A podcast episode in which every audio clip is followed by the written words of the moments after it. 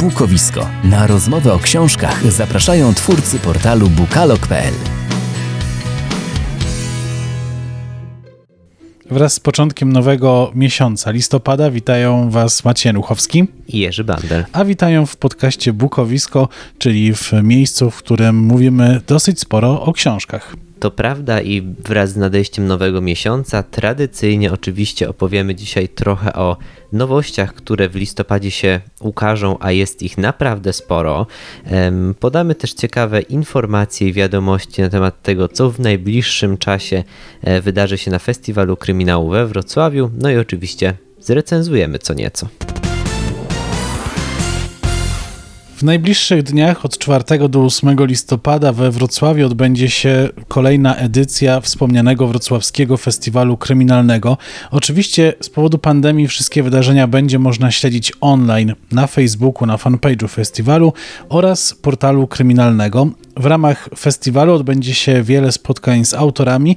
W tym roku usłyszeć będzie można m.in. Przemysława Borkowskiego, Gaję Grzegorzewską, Marcina Wrońskiego, Roberta Małeckiego czy Wojciecha Chmielarza. Festiwal zamknął w niedzielę 8 listopada spotkania z Mariuszem Czubajem i Katarzyną Bondą.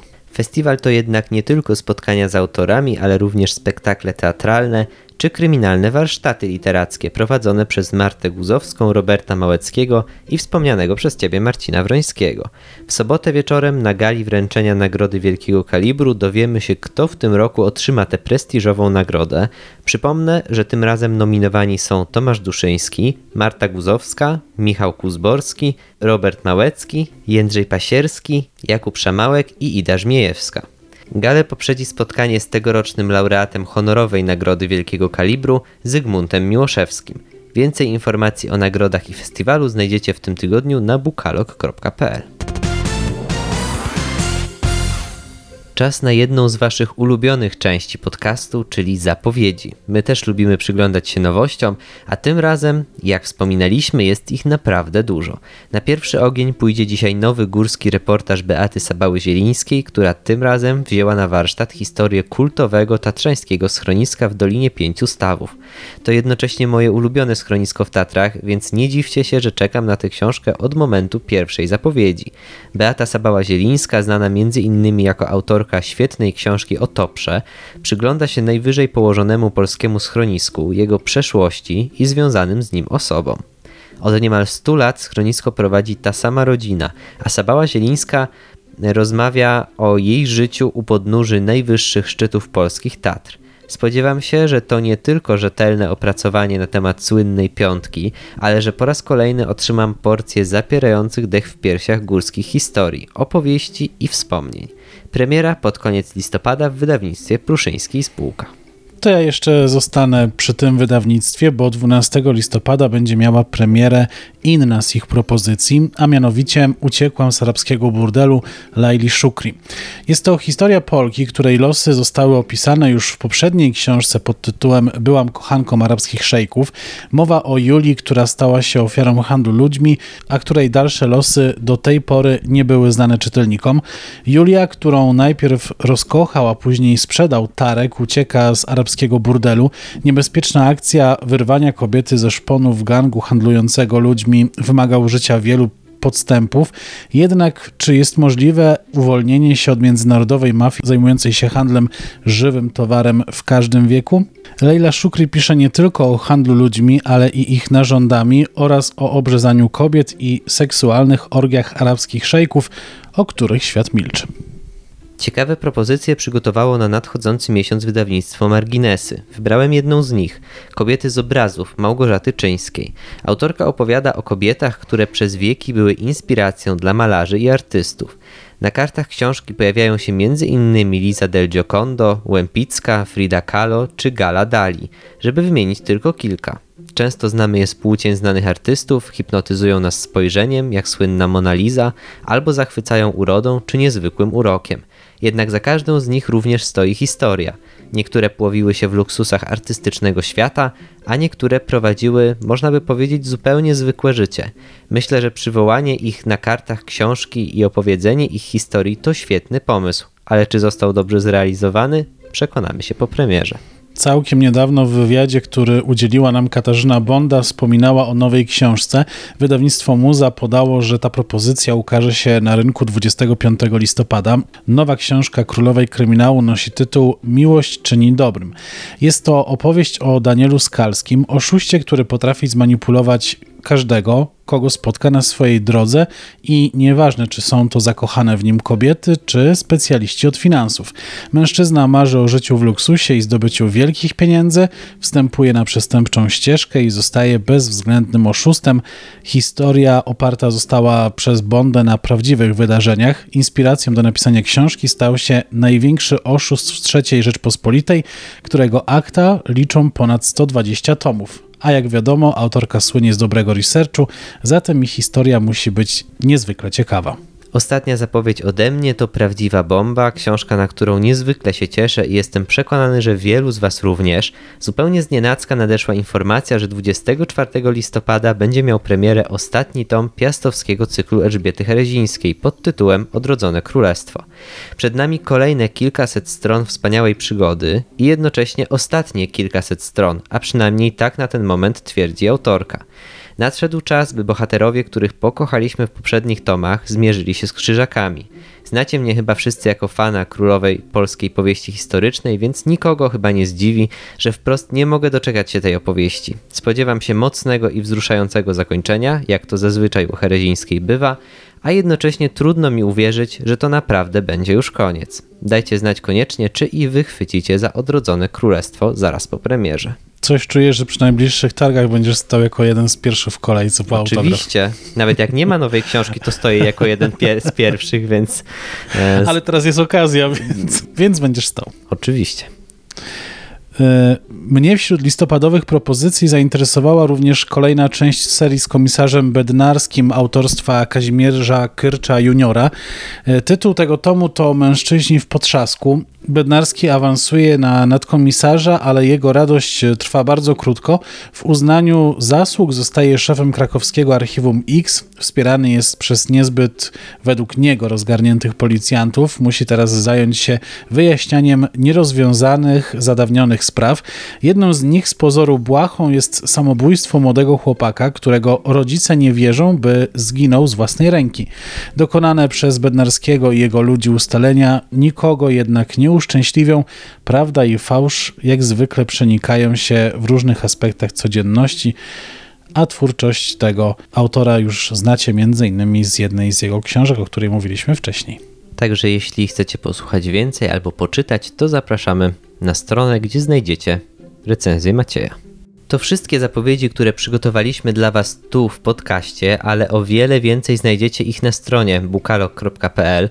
Wśród nich innymi nowiutka autobiografia Woody'ego Allena, ciekawa powieść historyczna Błękit od wydawnictwa Pruszyński, czy kolejny tom sagi o Lipowie Kasi Puzyńskiej o frapującym tytule Śreżoga. A teraz czas najwyższy przejść do dzisiejszych recenzji i tym razem może ja zacznę, bo przygotowałem niestety książkę bardzo smutną i poruszającą, ale uważam, że bardzo ważną. Sięgnąłem ostatnio po powieść Seweryny Szmaglewskiej Niewinni w Norymberdze. To wydawnictwo Pruszyńskie ostatnio zdecydowało się wznowić jej książki, prawda? Tak, ukazały się już Dymy nad Birkenau, chyba najbardziej znana książka Szmaglewskiej i zapowiada się piękny dzień. Niewinni w Norymberdze to trzecia książka, relacja z procesów norymberskich spisana ponad 20 lat po tym wydarzeniu. Czym się wyróżnia spośród literatury wojennej czy obozowej? Przede wszystkim tym, że właściwie to nie jest literatura wojenna ani obozowa, a jednak w pewnym sensie tak. Niewinni w Norymberdze mają formę powieści, ale bardzo mocno autobiograficznej. Bohaterka, którą oczywiście jest sama autorka, przyjeżdża do Norymbergi w 1946 roku, by zeznawać w procesie przeciwko zbrodniarzom wojennym.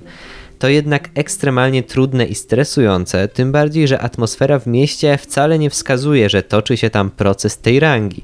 Trwa karnawał, a sędziowie trybunału, dziennikarze i świadkowie wieczory spędzają na balach, koncertach, bankietach. Szmaglewska przyjechała ze zrujnowanej Warszawy, z wycieńczonej kilkuletnią okupacją Polski i przeciera oczy ze zdumienia. W Norymberdze ludzie potrafią się bawić. Trzeba powiedzieć, że nikt inny w Polsce nie napisał i nie mógłby napisać tej książki. Szmaglewska była jedyną kobietą z Polski i jednym z dwóch polskich świadków w ogóle, którzy zeznawali w procesie norymberskim. Również to czyni tę powieść tak wyjątkową. To relacja z absolutnie pierwszej ręki. O czym opowiadała podczas procesu? Miała za zadanie opowiedzieć przede wszystkim o tym, w jaki sposób w obozie Auschwitz-Birkenau, gdzie przebywała od, od 1942 do 1945 roku, traktowano dzieci, więc jej zeznania są wstrząsające. Do materiału dowodowego została również włączona jej książka Dymy nad Birkenau, dokumentująca codzienne życie w obozie ale tak naprawdę całą powieść Niewinni w Norymberdze można traktować jako swego rodzaju zeznanie czy zapis doświadczeń, a przede wszystkim traum wyniesionych z Auschwitz. Gdy obserwowała życie powojennej Norymbergi i widziała zbrodniarzy III Rzeszy zasiadających na ławie oskarżonych, do Szmaglewskiej napływały wspomnienia, obrazy z obozu, dawni obozowi znajomi, w jaki sposób podczas krótkiego przesłuchania ma opowiedzieć o tym całym niewyobrażalnym okrucieństwie, które widziała, pyta sama siebie na kartach tej książki. Jak miałaby przywołać tysiące ludzi idących na śmierć, pracujące dzień i noc krematoria, to najważniejszy wniosek, jaki wypływa również dla nas, współczesnych czytelników tej książki, z opowieści szmaglewskiej. Nigdy nie będziemy w stanie wyobrazić sobie piekła obozu i nie mamy prawa oceniać ludzi, którzy je przeżyli. Ale to nie znaczy, że możemy o tym zapomnieć. Więc warto wciąż czytać te książki. Tak, jak pewnie słyszysz, ja jestem mocno poruszony tą książką, jak zresztą zazwyczaj literaturą obozową, ale mimo wszystko uważam, że każdy z nas powinien znać przynajmniej część tych relacji i każdy z nas powinien odwiedzić obozy, przynajmniej Auschwitz, żeby nie zapomnieć o wydarzeniach z czasów II wojny. Warto powiedzieć, że akurat książki Seweryny Szmaglewskiej nie są proste w lekturze. Napisane bardzo poetyckim językiem, z rozbudowanymi opisami. Nie inaczej jest w przypadku niewinnych. Kilka dni spędzonych w mieście to niemalże 400 stron powieści, ale warto włożyć trochę wysiłku i wgryźć się w tę opowieść, bo im dalej, tym łatwiej wchodzimy w jej narrację, choć też ładunek emocjonalny ze strony na stronę rośnie coraz bardziej. Zrobiło się dość smutno, bo tak to bywa podczas recenzowania tak trudnych książek, dlatego ja postaram się trochę rozluźnić atmosferę. Wyjątkowe połączenie dwóch gatunków, thrillera i powieści obyczajowej, to jest książka, którą na dziś przygotowałem. Magdalena Witkiewicz i Stefan Darda świetnie prowadzą akcję swojej książki pod tytułem Cmanowski Chłód. Jest to można powiedzieć, że kolejny udany debiut pisarki, specjalistki od szczęśliwych rozwiązań, jak to e, nazywają ją czytelniczki. E, no i od razu na początku trzeba powiedzieć, że jest to kontynuacja Cymanowskiego Młynu, w tym tomie akcja dzieje się pod koniec 2018 roku. E, pensjonat prowadzony przez Jerzego Zawiślaka i jego wybrankę przygotowuje się do zimowego sezonu, który powinien dać trochę wytchnienia i pozwolić na spokojne przygotowanie do ich ślubu. Okoliczne lasy zastygają w mroźnym letargu, jezioro skuwa lód, ziemia jest skryta pod śniegiem, ale chłód panuje tylko na zewnątrz. Niektórzy mieszkańcy i goście pensjonatu Cymanowski Młyn skrywają sekrety, które miały nigdy nie wyjść na jaw, a które z każdą chwilą są coraz bliżej odkrycia. Kim tak naprawdę jest Anna? Kogo obawia się Kostuch? Czy formalowie dotrzymają złożonej przez Jakuba obietnicy? I w jaki sposób dziecku Moniki i Macieja może zagrozić tajemnica starego naszyjnika z szafirem. To tylko niektóre z pytań, które zadacie sobie podczas lektury Cymanowskiego Chłodu. Bardzo jestem ciekaw, jak zapatrujesz się na wspólną pracę tych autorów, bo rzeczywiście z pozoru to twórcy zupełnie różnych gatunków. Co z tego wyszło? Hit czy kit?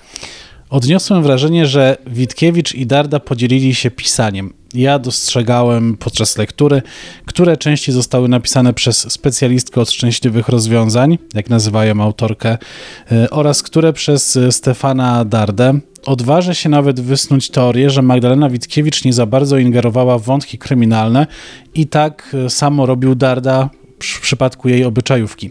Wyraźnie dostrzegam charakterystyczne cechy twórczości obu autorów i ich zgranie, Pod tym względem nie ma się do czego przyczepić, pozostaje zatem tylko chwalić.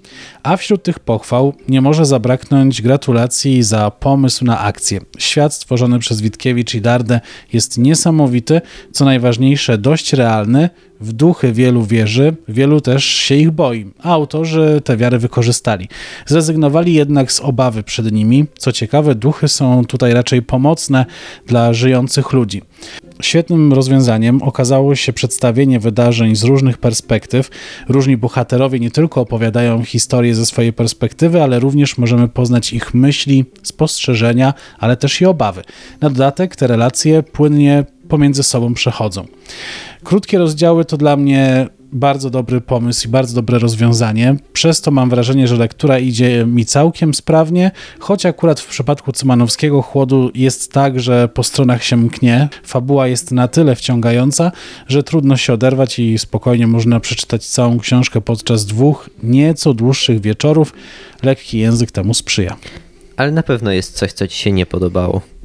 W sumie do dwóch aspektów książki nie jestem do końca przekonany. Pierwszy to duchy kotów. Na początku pomyślałem, że są zbędne, ale z biegiem lektury okazało się, że nie zostały umieszczone w książce tak ad hoc. Koty nigdy nie są zbędne, więc nie wiem, jak w ogóle mogłeś tak pomyśleć. Ale co ważne, to wykorzystywanie tych kotów zostało później usprawiedliwione, choć gdyby ich nie było, to też wielkiej szkody byśmy nie poczuli. Gorzej jest natomiast w przypadku jednego z głównych wątków. Relacja Kostucha, który jest głównym bohaterem ze światem przestępczym i zostanie płatnym zabójcą, jest dość nietypowe i można powiedzieć, że trochę naciągane. Szczególnie kiedy weźmiemy pod uwagę okoliczności, w jakich pada propozycja zabicia kogoś i otrzymania za to odpowiedniej ilości gotówki. Dokładnie tyle, ile Kostuch potrzebuje. Możesz coś powiedzieć o kreacji bohaterów? Zostali dobrze skonstruowani? Magdalena Witkiewicz i Stefan Darda przyłożyli się do tego, by byli oni wyraziści. To zbiorowisko indywiduów, każdy z głównych bohaterów ma jakieś skazy. Kostuch, choć potrafi zabić człowieka, to robi to albo nieporadnie, albo przez przypadek. Zawiślak to właściciel pensjonatu, w którym zatrudnia lokalnych mieszkańców, ale ma też ciemną stronę.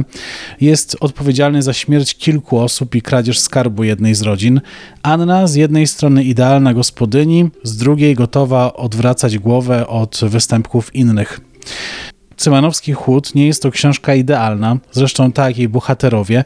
Bez wątpienia jednak powstało coś wartego uwagi, coś co wyszło spod wspólnego pióra Magdaleny Witkiewicz i Stefana Dardy. Z jednej strony mamy elementy grozy, a z drugiej dużo elementów znanych z literatury obyczajowej. Jak już wspominałem, Cymanowski Chłód to drugi tom serii, ale na szczęście dla tych, którzy nie znają pierwszej części, można brać się za lekturę bez tej wiedzy.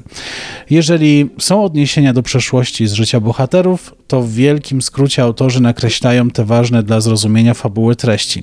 Mimo wszystko jednak zachęcam do rozpoczęcia czytania od Cymanowskiego Młyna.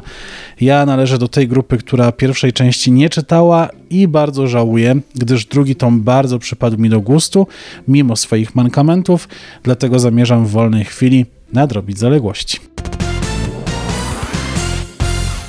I to wszystko, co przygotowaliśmy dla Was dzisiejszego wieczoru, mm, zgodnie z małą, już niepisaną tradycją, po kolejnych 10 odcinkach robimy sobie tydzień przerwy, dlatego dzisiaj po 20 odcinku również taki tydzień przerwy zrobimy i zapraszamy już za dwa tygodnie na kolejny odcinek 21 naszego podcastu. A wtedy oczywiście będziemy mieli dla Was kolejne książki, które uda nam się w tym czasie przeczytać i o których bardzo chętnie Wam opowiemy.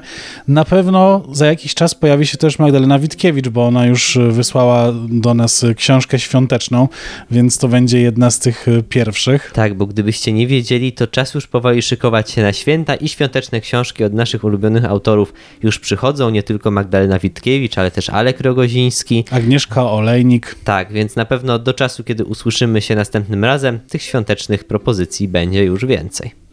Ale do świątecznych propozycji jeszcze nam dużo czasu pozostało, więc na pewno zajmiemy się tymi, które jeszcze będą się kojarzyły gdzieś z jesienią może, które zresztą całkiem niedawno we wrześniu czy w październiku miały premierę. Tak jest. Dlatego żegnamy się z Wami dzisiaj. Byli z Wami jak zawsze Jerzy Bandel i Maciej Januchowski. Do usłyszenia. Cześć. Podcast Bukowisko znajdziesz na YouTubie, Spotify, Google Podcast i Apple Podcast.